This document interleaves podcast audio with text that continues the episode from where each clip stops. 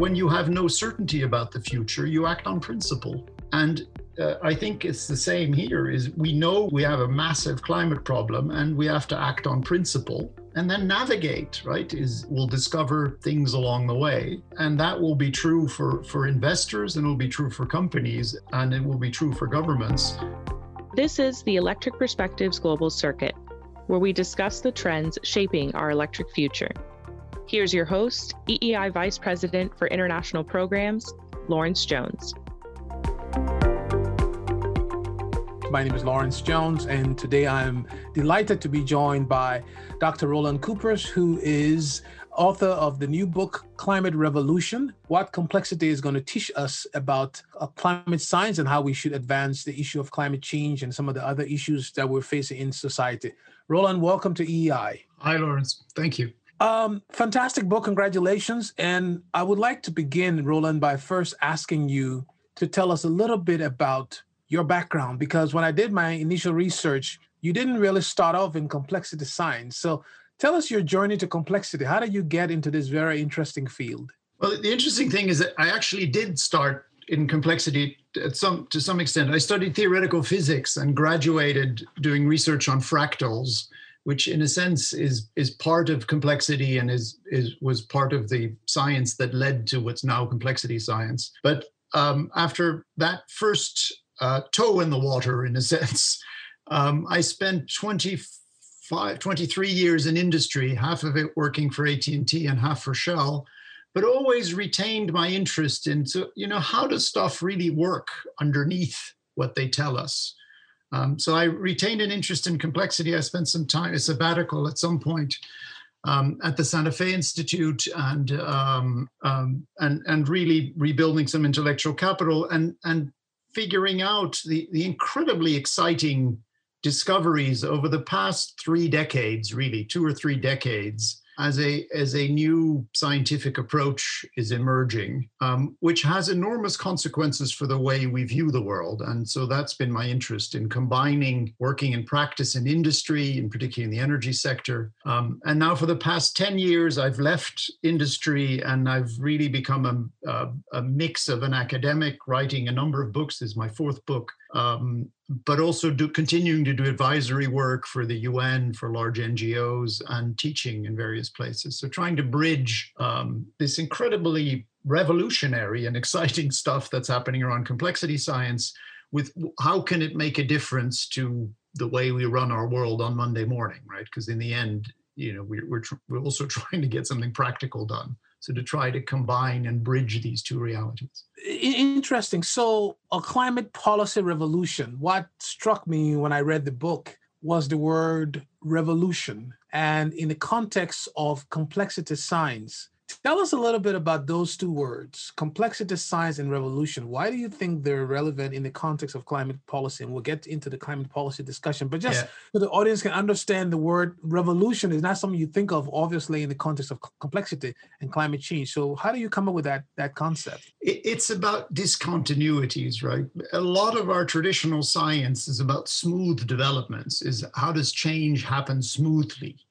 And, the problem with climate is that we've waited so long, we've procrastinated so long to do something about it that we now can no longer depend on gradual change.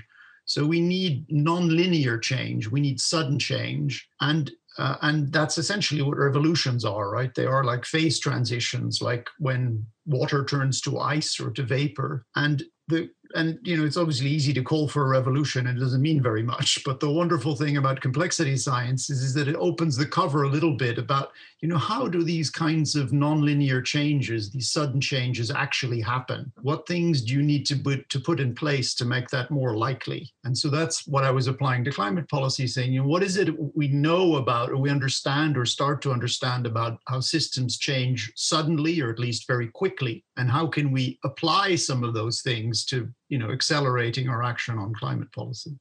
And I think it's fascinating you talk about accelerating the action on climate policy. In the book, you begin very early on bringing the contrast or the similarity between complexity science and economics. And you talk about the issue of equilibriums and what equilibriums mean in a sort of a traditional way of thinking about economics. And you seem to sort of argue for why we need to not abandon economics as part of this conversation, but maybe think of it differently. Can you tell us a little bit about this correlation between economics and complexity science in the context of climate?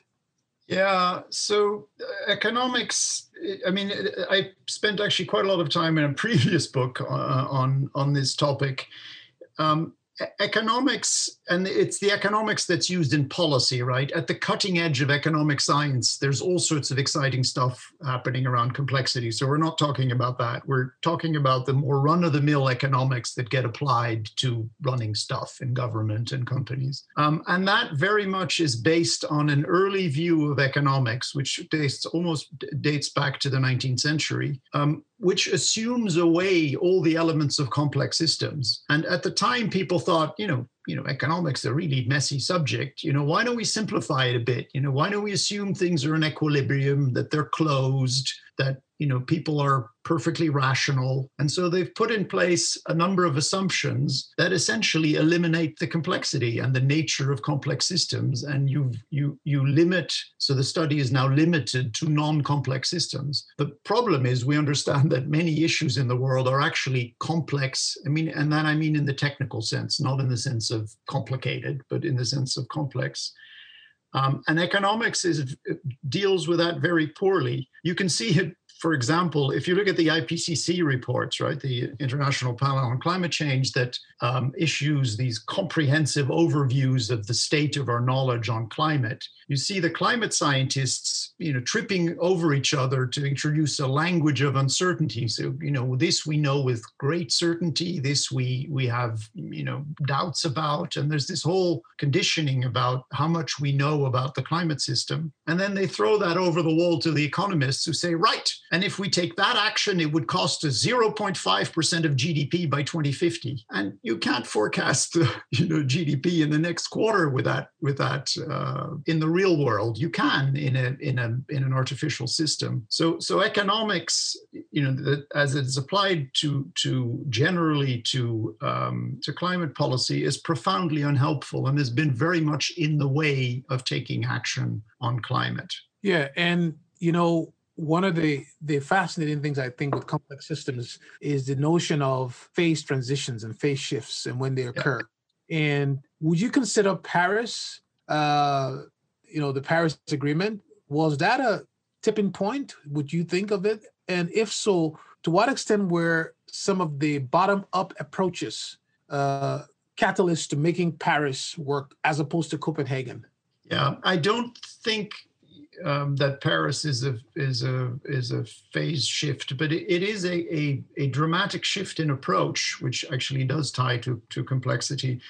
Is that, you know, all the way from the original Kyoto Agreement to Copenhagen, the approach was, right, you know, we have a certain amount of emissions we can do, and so we divide them up by country, and everybody has to sign up to this amount. And so there was kind of a top-down program of what you could do. And we know from social complexity, from the complexity of social systems, is that actually doesn't work. It's never worked. And some people who understood, actually it was three remarkable women who were at the heart of the change of the climate, of the Paris Climate Agreement, understood that and said, well, we need a more bottom-up approach. And that was the invention of the NDCs, the nationally defined contributions. And so countries submitted essentially what they wanted, what they could do. But then the brilliance of Paris is they said, okay, and collectively, we recognize that adding all these up doesn't do the trick, and we'll agree to a ratcheting mechanism. Every 5 years, we're going to come back together and say, okay, you know, we didn't do our homework. We're going to collectively try to do better. And that's first time next year in Glasgow. So it's that combination of bottom up together with a ratcheting mechanism every 5 years that I would call a complexity approach.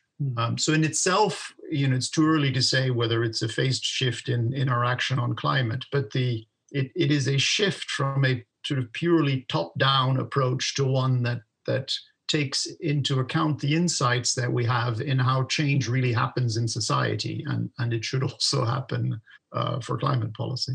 So policy making is a messy business. It's very complex in and of itself, with a lot of interrelated parts. And you talk in the book about how complexity science, it's about the interconnectedness of systems, which is a very good way to look at it. Now, from the standpoint of complexity literacy, which is something you talk about in the book, how do we get public policy makers to embrace a complexity mindset, or to use complexity lens as we begin to think about some of the big public policy issues? And we'll come back and talk about COVID-19, which hit the world in 2020, and we're in 2021, and we see a lot of mistakes already happening with regards to COVID-19. But let's just talk about climate complexity literacy. How do we educate public policy makers or have society to embrace complexity science? I mean, it's an interesting question, right? In a sense, so complexity, for the audience who may not be familiar with it, is the science of interconnected system, right? It comes from plexus in Latin, which means to braid. So it's the science of braided systems. It has nothing to do with the complex relationship you may have with your father-in-law or something. It's a very different technical term. But my experience is that actually most serious policymakers really understand these dynamics rather well. I'm by just reading a biography of Talleyrand, who was the absolutely remarkable politician at the first half of the 19th century, who put together a lot of what Europe is today. It's very clear that those people and wise policymakers really understand the interconnected nature of systems. And so what complexity does is it adds a language, a scientific language, to an understanding that already by and large exists with many, but it also allows them then to articulate and defend those policies. And now, in the absence of that, you run into a wall of economists or reductionists, people who would say, well, you have to prove and you have to model and you have to demonstrate, and you get into this whole I don't think it's something that policymakers, you know, need to be educated and explain something that they don't understand. I think many of them actually do, but that this formal language and modeling just strengthens and puts more coherence on something that they already to quite an extent know how to do. Politicians is a little bit of a different story, but I think policymakers actually, you know, certainly the serious ones are it's not a huge step, which I think gives me some room for optimism. Yeah, so, I find it intriguing that you say, you know, you make a distinction between policymakers and politicians, because I want to bring into this conversation society as a whole. At the outset of the book, Roland, you talk about the issue around societal norms and to what extent it's in and of itself is very complex. And so how do we get average citizens, because you also talk about kicking the consumption habit at one point in the book, right? How do we change the complex nature of human behavior, consumption, and societal norms, voting, democracy? How do all these complex human-created systems, how do we manage them, and how do we talk about them for the average person to understand? Well, the good news is the average person doesn't necessarily need to understand how norms come about, but we understand from complexity science and social complexity that social norms, you know, or most of them, we're not born with them. They arise out of the context in which we live.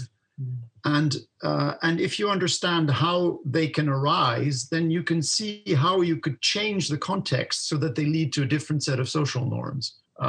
And, you know, one super example, which I also give in the book, is that it's quite well quantitatively documented that having solar panels on your house is a contagious thing. If your neighbors have solar panels, you are more likely to have solar panels. And that's, you know, isn't a virus, obviously, but it's simply following the examples and having a chat to your neighbor and saying, why is this, etc. And the modeling of that contagion is literally the same models as for epidemics. Obviously, it's a good epidemic, right? Not a bad one. Yeah.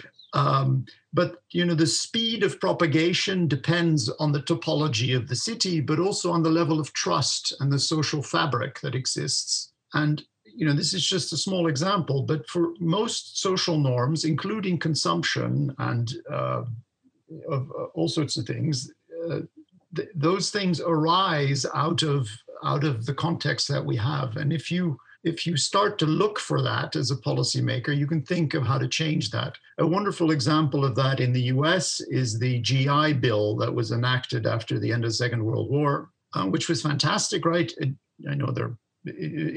enabled returning GIs to build a house, etc. I know there were controversies around race, etc. in that, but you know, in large extent, it was to facilitate the GIs to come back and help them reintegrate into society. But it was structured in such a way that it incentivized standalone houses. And in fact, you know, the entire development of suburbia and the layout of American cities is what you would call an emergent property of the GI Bill. So policymaker, and I doubt, but actually I don't know whether that was an intended outcome or an unintended outcome. But the point is, you know, quite a small bill can have an enormous effect on society. And what I'm calling for in the book is look for those, right? Look for those small bills that tweak our infrastructure in a way that it leads to very large change and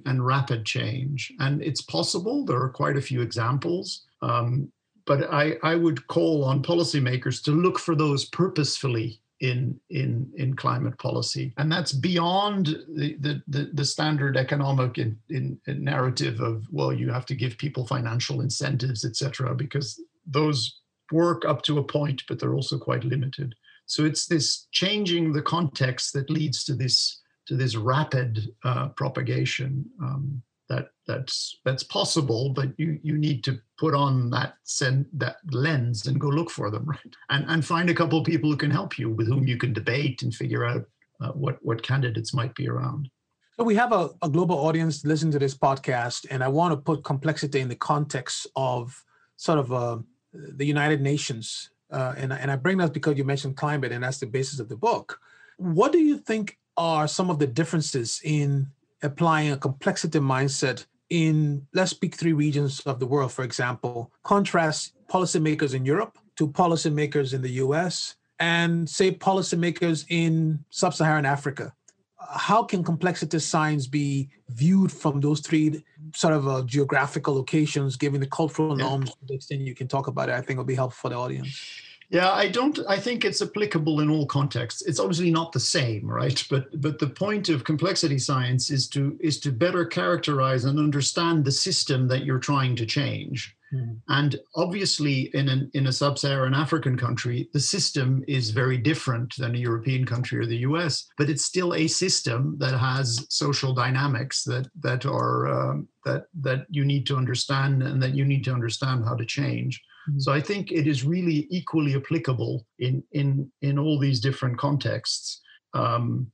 In fact, it can even be more helpful, because one of the points I make in the introduction to the book is that I'm not opposed to top-down change for the climate, right? If somebody could say, stop using coal, and people would actually do that, that would be great.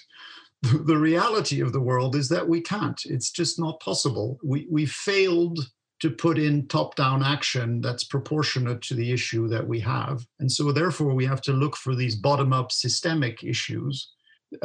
Now, particularly for sub-Saharan African countries or with countries with weaker governance, the top-down action is even a more unlikely route. You could imagine at some point, you know, maybe a European country driving top-down change, maybe. But in countries with weaker governance, you actually need to have a richer tool set at your disposal, and it becomes even more important to look at these systemic change options rather than just waiting for, you know, what essentially is the great father figure who will save us, right, by giving an order to do something. What's pretty clear is that has not happened for climate policy and is very unlikely to happen. So anybody who advocates, you know, just wait for somebody to pass a law or to change something, you know, we haven't done it, and it's, you know, hope is not a strategy, right? So I think this approach is equally valid, but I would say perhaps even more valid for countries with weaker governance, where you have to look at these more collaborative and bottom up dynamics. So if we stay on the issue of governance, and you talk in chapter 3 of the book about network literacy and the importance of networks and the legal system, and also maybe the energy network, which we can come back to, given that most of the audience here have an energy interest. But let's talk about network literacy in the context of the United Nations. We've had a lot of issues over the last couple of years about the reforming the United Nations. And so if you're given a pen, how would you use complexity science language or complexity theory to help us redesign or reimagine institutions like the United Nations that is very, very complex with a lot of networks, human networks, to make it function? What can we do with the tools and the examples you put forward in complexity science to, say, fix institutions like the United Nations? Yeah, it's a good question. I'm a huge fan of the UN, right? And I know there aren't that many. I work quite a lot with the UN, actually, and it's an amazing organization. But the thing is that it's not meant to be efficient, right? It's meant to be highly complex and to make it as complex as possible, because we're looking to maximize interaction in the UN, because the point is avoiding war, right? That's why we have the UN in principle. So I think that the thing that the one thing is to put more distance between the core UN bit that's about uniting the world and the actual service delivery organizations, right? Where there you actually really do want efficiency, right? The refugee organizations and the World Food Programme, et cetera. And even something like the World Health Programme, you want them perhaps more business-like and efficient. But the core of the UN, I think it's largely fit for purpose. Obviously, it could be made better, and the Security Council's a problem, etc. But and something like that, I think, applies also. We've just had Brexit, right, last week. To some extent, I think it's also a huge misunderstanding where the British had this whole language of saying that the European Union is inefficient and complex, etc. And to my mind, if you're complexity literate, you say that's exactly what you want. The EU is incredibly complex, and that's what we need. And it does the job magnificently, not perfectly, but magnificently. So if you have this complexity literacy and can describe them in such a way, I think you learn to also appreciate bits of organizations like the UN and the EU more. For what they are and they're able to do, because the language of business and efficiency is really not the language of complexity, and is not fit for purpose for those organizations. So let's then zero in on, you mentioned business a couple of times in the last response, and I want to talk about leadership and the role of having complexity literacy as a leader, given where the world is today and given the challenges we face. How should business and corporation embrace and apply ideas of complexity science, and not just see it as some abstract theoretical concept? What are some of the practical applications of complexity science if you are the CEO of a company, be large or small? How can you use the idea of complexity science to maximize value for your corporation and your stakeholders? That's an interesting question. Obviously, I worked in industry for a long time, so it's an issue I know well. And I put a whole chapter in this book saying that, by and large, companies do not do complex things, right? Out of the complex fabric of society, they carve out a very small bit, and they try to put walls around it so that it doesn't get messed up by other stuff. And then they try to do that hugely efficiently, and that's admirable, right? None of that's easy. But they actually try to eliminate the complexity quite purposefully. And that's also one of the reasons when you see these great transitions in society, the IT revolution, and now we'll have the climate changes in society as well, most of the incumbent companies fall by the wayside and new companies come around, because as an institution, companies are actually not designed to change very much. They innovate, obviously, and fantastically within the envelope where they are. And so I think the whole complexity literacy is more important for public policymakers and politicians, etc., and perhaps a little bit less for CEOs who deal with less complex matters. And I think it's also not a coincidence that CEOs turn out to be completely incapable of doing public policy jobs. Right? Being a CEO and being a mayor is a completely different job. It is, and it brings me to the issue of energy. Yeah. Right? So the energy system, as we know it in the world today, is heavily guided by regulation and policy. So there is complexity there. So as a CEO functioning in the energy system, you need to understand and embrace the complexity of policy and all of these other things. From your viewpoint, as we think of the climate revolution that you talk about in the book, how do we get policymakers and business to sort of breach the divide in understanding what needs to happen in terms of the urgency of now? Because I think that's where the issue sometimes, in the book, you give several examples of what you talk about, sort of very interesting policies that were small but had big impacts. How do policymakers and business, that synergy, how should it work in this complex field of climate? Yeah, I mean, the first thing we have to realize is that the opinions of the companies, unfortunately, we should be a little bit careful with, because many of them will disappear, right? I think many of the oil and gas companies that we know will go by the wayside. I mean, if you just look at their stock valuation over the past 5 years, you know, they're clearly they're out of the SP 500, et cetera. We've seen the coal companies, you know, starting, essentially many of the coal companies are as good as bankrupt around the world, or very close to, et cetera. So we're starting to see this transition. So the first thing is to realize that, you know, the existing companies, most of them are not going to be around. And obviously not the people, right? Is, you know, people matter, companies a little bit less. So people have to be helped with the transition, and there has to be social mechanisms to get them into new jobs, because that's incredibly important. But if we try to protect the incumbents too much, it will really get in the way. And one of the curious things about complexity is that, you know, the energy system today is much less complex than the one of the future, right? And quite simply because it's highly centralized. A much more decentralized energy system will necessarily be more complex. And I've always found it curious that, you know, there's a number which is over the past 20 years has changed enormously. Is people used to say, oh, you know, if you have more than, you know, 10% renewables in a power network, it will become unstable. And then it was 20, and, you know, maybe you can't do more than 50. And obviously now we see, you know, networks that are sometimes 100% renewables, and yet they don't collapse.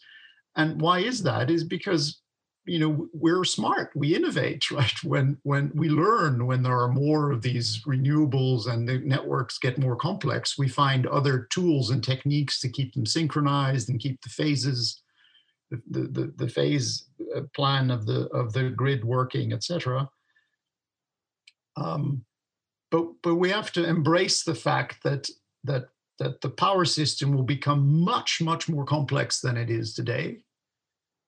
And we have to be excited by that and saying, well, that's a cool problem to solve, as opposed to say, well, our current company can't deal with that. No, it can't. So either it will have to adapt, or new companies will have to come around.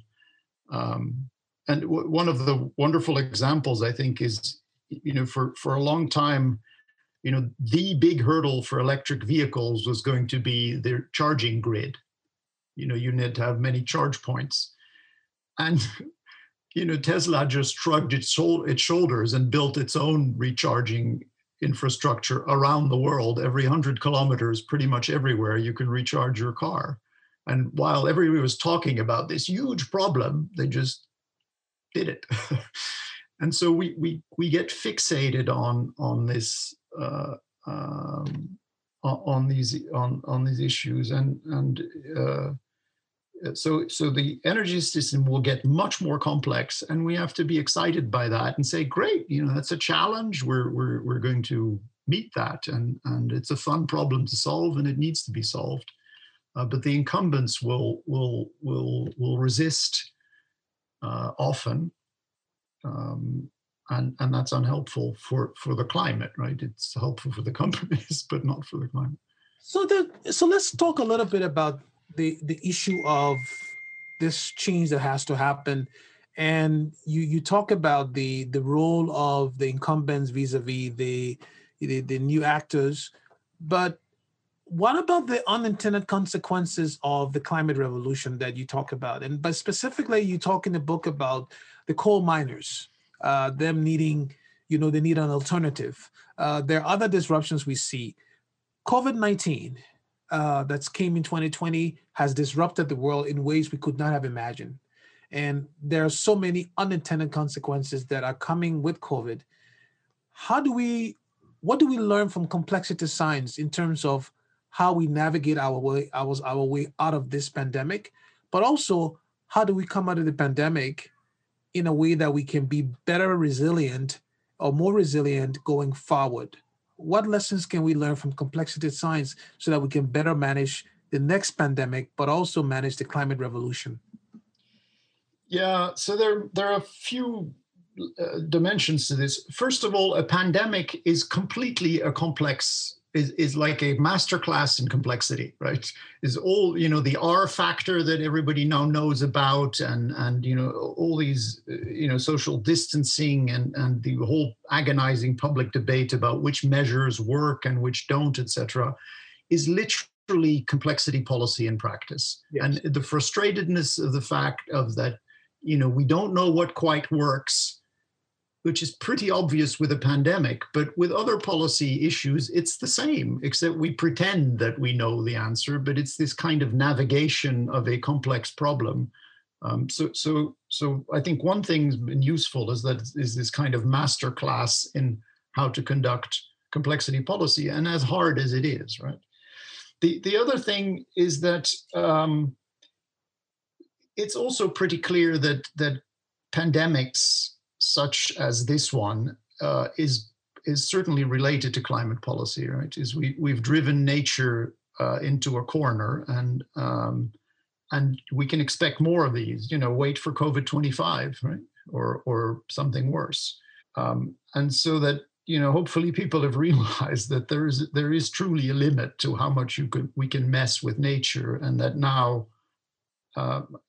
I hope there's a greater purpose that we really need to take nature more seriously. And the third thing is all of us, you remember the days when $1 trillion used to be a lot of money, right? Exactly. And now it's kind of, why don't we spend $2 trillion on this and maybe $1 trillion on that? And whereas actually, I think, climate policy isn't that expensive because a lot of it's investment, but there are actually returns on that investment. The amount of capital that needs to be mobilized is large, and I think it'll be easier to mobilize large amounts of capital now, and I think that'll be immensely helpful. Do you see, Roland, the issue of the unintended consequences? I want to come back to the coal miners, yeah. Not necessarily them, but yeah. As we disrupt and move yes. a revolutionary cycle, we certainly will see certain jobs go away, whether it's yeah. due to the pandemic or it's due to climate policy. Yeah. So. How do we prepare society for the reality of these unintended consequences that show themselves once we go through the revolution? And how do we mitigate some of the impacts of these unintended consequences? Yeah, no, and I think inequality, so social inequality is one of the biggest climate problems we have. And I think, people in the US tend to characterize the social justice side of the Green New Deal as a left issue, and I don't think it is. It's a systemic issue. Is that in order to change a system, you need to have ways of compensating. There will always be winners and losers in a great change, and so you'll need to have the means, but also the social mechanisms to compensate and help those who suffer in these changes. I have a chapter, for example, on how autonomous vehicles can be a very useful climate policy, which is too long a story to make now. But one of the very likely side effect of autonomous vehicles is that in most certainly developed countries, truck and taxi driving is one of the main employment areas, particularly for men with low education. And if those jobs disappear, then you have millions of people who at least had, who are at the lower rungs of the social ladder, who at least had some way into society, who lose that. And that's an enormous problem, both from a social justice perspective, but also just from a social stability point of view, because those people are going to get angry, vote for the wrong people, or start throwing Molotov cocktails. And so this isn't, I don't think it's a left or a right issue, but is a systemic, from a systems lens, is that with these enormous changes, you are going to have, and I don't think they're even unintended consequences, they are intended consequences, right? But you need to deal with them. You can't just shut your eyes. Yes, the coal miners is just the tip of the iceberg. We're going to see much, much greater upheaval. And we have to plan for that. And just like the GI Bill was, or the Marshall Plan, it's, you have these big programs that have been designed during history to help, alleviate big social change. So, the focus. Obama, when he left, a little bit late, I think, said that inequality is going to be one of the deciding issues of our time, and I think that's true. But quite practically, because it gets in the way of change. Quite independently, which also is an issue, right? You may think it's you may think it's unethical, etc. But simply, if you want to get the degree of change that's required to do proper climate policy, you're going to require a lower level of inequality, or else the system will just freeze up and it won't move. So how do you then change our value system? And I bring this up because you also talk about it at some point in the book when you talk about kicking the consumption habits. Our value system, the economic system, is based on an assumption of consuming more to sort of be more successful. And so you have this sort of a consumption mindset that's baked into how we think. And so if we're going to bring about a climate revolution as prescribed in the book through public policy, how do we begin to plan for these kinds of disruptions that will occur, say, on the employment side, but also in terms of our lifestyle, where the things we used to do, we will no longer be able to do it? How do we plan for that from a policy design standpoint? Yeah. I mean, it's another side effect of the COVID thing. I think we've discovered all sorts of stuff we really don't need, right? So I mean, that's been a grand experiment in changing consumption habits. But also there are these, it wasn't meant or ever intended to be that way. That, if you read the classical economists in the 30s, like Keynes, etc., they really thought that above a certain level of income, we'd all furiously start writing poems and making watercolors or whatever. And so this addiction to consumption has been a side effect, an emergent property of the modern economy. There's very little indication that it's an inherent human trait. If you look at anthropologists, etc. So we have a morbid, we've acquired a bad habit that was never intended. And so we need to think about, how did this habit come about, and how can we change the context so that we acquire a different set of habits? And I think is not easy, but is actually quite doable, and is a really interesting problem to work on, right? To say, and it doesn't. And one of the examples I quote in the book, for example, is that eating less red meat is one of the most powerful climate policies we could do, right? Because red meat is an incredible contribution to warming. Now, obviously, outlawing meat or telling people to eat less meat it will be profoundly unhelpful and will never pass muster politically, right? That's just not going to happen. But we know that social norms are contagious, and we acquire them from others. And one of the open questions is, when people become vegetarians, do they become so because their children tell them, or is it a TV ad, or where does it come from? Where does the change come from? And can we stimulate more of that change? And the wonderful thing is that when your social norms change, you don't regret the previous set because they're your norms. It's just when somebody else tells you to change them that you get angry, rightfully so. And so understanding the organic process of the formation of social norms is really important for things like having more vegetarians. And it's a little bit like the example I gave before about the contagion of solar panels. You know, if you buy solar panels because you admire your neighbor who has them, you're really happy about them. And so it's this type of contagious change that we need to foster for these climate-friendly habits. And so it doesn't go through prohibition or even financial incentives, but it goes, it looks at the root of how norms are formed. And I'm relatively optimistic in the sense that it can be done because it's not us, right? Humans don't have a preference for destroying the climate and over-consuming. We've been put into that position, but it's not inherently a human trait. So we can also get rid of this habit. Mm. Yeah, we're a few minutes to wrapping up here, Roland, but I want to jump on two topics that I know they're dear to your heart because we talked about it in our prep for this podcast. One is complex systems as a common interface for discussing these complex issues. Yeah. And I want specifically if you could just give your thoughts on the economics of climate change and how complexity science could provide the interface for the investment community and the public policy community and the technology providers to coexist and to work in a way that bring about this climate revolution we want.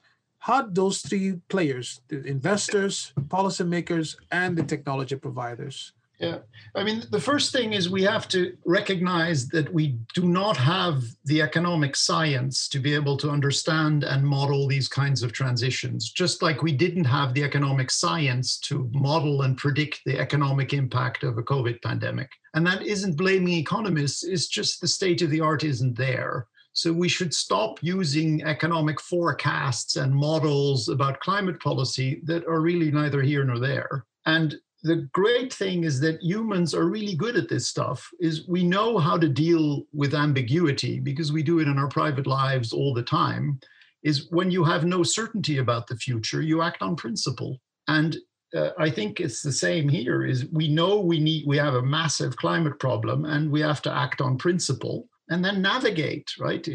We'll discover things along the way. And that will be true for investors, and it will be true for companies, and it will be true for governments once they accept, and that's really shifted over the past couple of years, right? Once they accept that this is a really big deal and that we don't know what the impact's going to be, but that it's a discovery process rather than a forecasting process.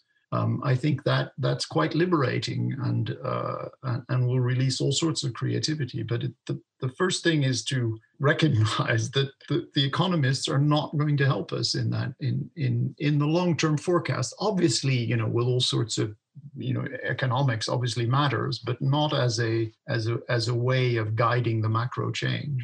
Yeah, and it's funny you mentioned the issue of forecasting, because I want to zero in on a very interesting, small little subject part of your book, but very interesting one, is what you call the vision thing, when you talk about vision. And I'm all about this issue of long-term thinking versus short-term thinking. And how does complexity science help us design visions for the future? You talk about Europe, you talk about China, and you say the US is in the process of developing its vision. How important is complexity science in terms of creating a vision that you can bring your population behind? I think it's the insight that complex systems, we understand or start to understand what their dynamics are and they change, but they must be given a direction of change. And that's where vision comes in. So something like, the fact that the Chinese government has adopted a vision of China as an ecological civilization is a huge thing, I think, because it starts to guide all sorts of little micro decisions that individuals make within the complex system to align with that credible goal. And in that sense, I think what complexity helps us is understand what the function of the vision thing actually is that it's actually a functional thing that influences the way the system behaves. And the way it works is that it's not that everybody aligns to the vision, but it's that when it influences, it tweaks a little bit all sorts of micro decisions that get made, and the sum of all those little tweaks become really meaningful. And so it helps us understand why that's so crucial, but it only helps, of course, when a vision is credible, right? If it's just some leader who blurts out something, then it doesn't work, right? It has to be worked through and a credible contextual. And so just from a literary point of view, I think, ecological civilization is kind of an amazing term. The European Green Deal, I think, they should go a little bit deeper into Europe's literary history to come up with something a little bit more lofty. And I'm still hoping the US comes up with something that's inspiring, as the US has often done throughout history, right? Just to figure out, not the silly names they tack onto bills, but real vision things. And it matters a lot. And complexity science helps us understand why that's an important element and not just a nice to have. Yeah, and I think I'll wrap up with one question. You mentioned Europe, and we've had Brexit, and we're in the US, we're on the sort of the precipice of a new administration in the US, and the world is going to be going through a lot of interesting changes over the next 12, 24 months.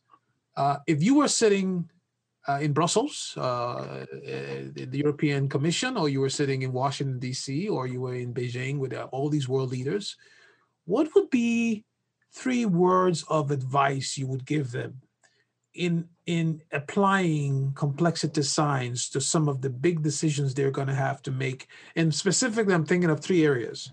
1, pandemic, 2, climate, and 3, economics.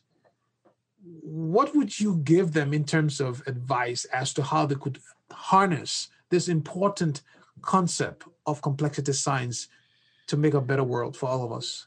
Yeah, I mean, tragically, it's the ultimate thing that doesn't reduce itself to one-liners, right? And that's why it's a messy story. I think all of these are the same in the sense that both pandemics and the economy and climate are all complex systems. And therefore, if you want to understand each 3 of them, there's a generic set of understandings that you need to get. So I think that, it is really about having policymakers being complexity literate. And that's not a huge thing. It's not a very big lift. And I think it would make an enormous difference if that was more explicitly part of the language. And since you mentioned the US and the UK, Brexit, I mean, one of the things you understand with a complexity lens is that a 2-party system is a bad idea to run a complex system. It's just not a good principle if you think through the systemic. And that's part of the issues I think most of the Anglo-Saxon countries have had with the 2-party system. With increasing complexity of society, you see that the governance system is starting to crash. And from a complexity lens, you understand that. You say, well, actually, that's not a good way to run a country. When it gets more complex, in the 18th century, it was probably a good idea, but it no longer is. So all those things are little complexity hints. Yeah. Well, yeah, and really, I think the book itself, it's not just a good read. It's also very insightful from the standpoint of looking at some of these issues. We couldn't go through every chapter in the book, so I will certainly recommend it for anyone out there listening to this podcast to get a copy of A Climate Policy Revolution, What the Science of Complexity Reveals About Saving Our Planet. Our guest has been Roland Kupers, based in the Netherlands. Roland, before I let you go, I always like to ask my guests to tell me something fun that I don't know about what they think the world is going to look like in the next decade or so. Any predictions or where you see the world going in the next 10 to 20 years? No, I mean, the one thing complexity literacy tells you is that predictions are a form of poetry. And so they're completely useless. They're not forecastable. So I have hopes and ambitions, and but I think forecasts is really almost impossible. I think if we take climate policy seriously, and that's still a big if, I think the world, so many other things will change. This is not just about replacing every brown electron with a green electron. Is our social norms will be different. And I think we have the potential to invent a better world because, you know, the place we inherited's pretty cool, but it's certainly not perfect. And if you're going to reinvent it, might as well make it better, right? Which should be fun too. Well, on that very hopeful note for the future, I'd like to thank you, Roland, for joining us, and to the audience, thanks again. Thank you for listening to this episode of the Electro Perspectives Global Circuit, an EEI International Programs podcast. For more episodes, subscribe to the Electric Perspectives podcast, wherever you get your podcasts, or visit eei.org/international.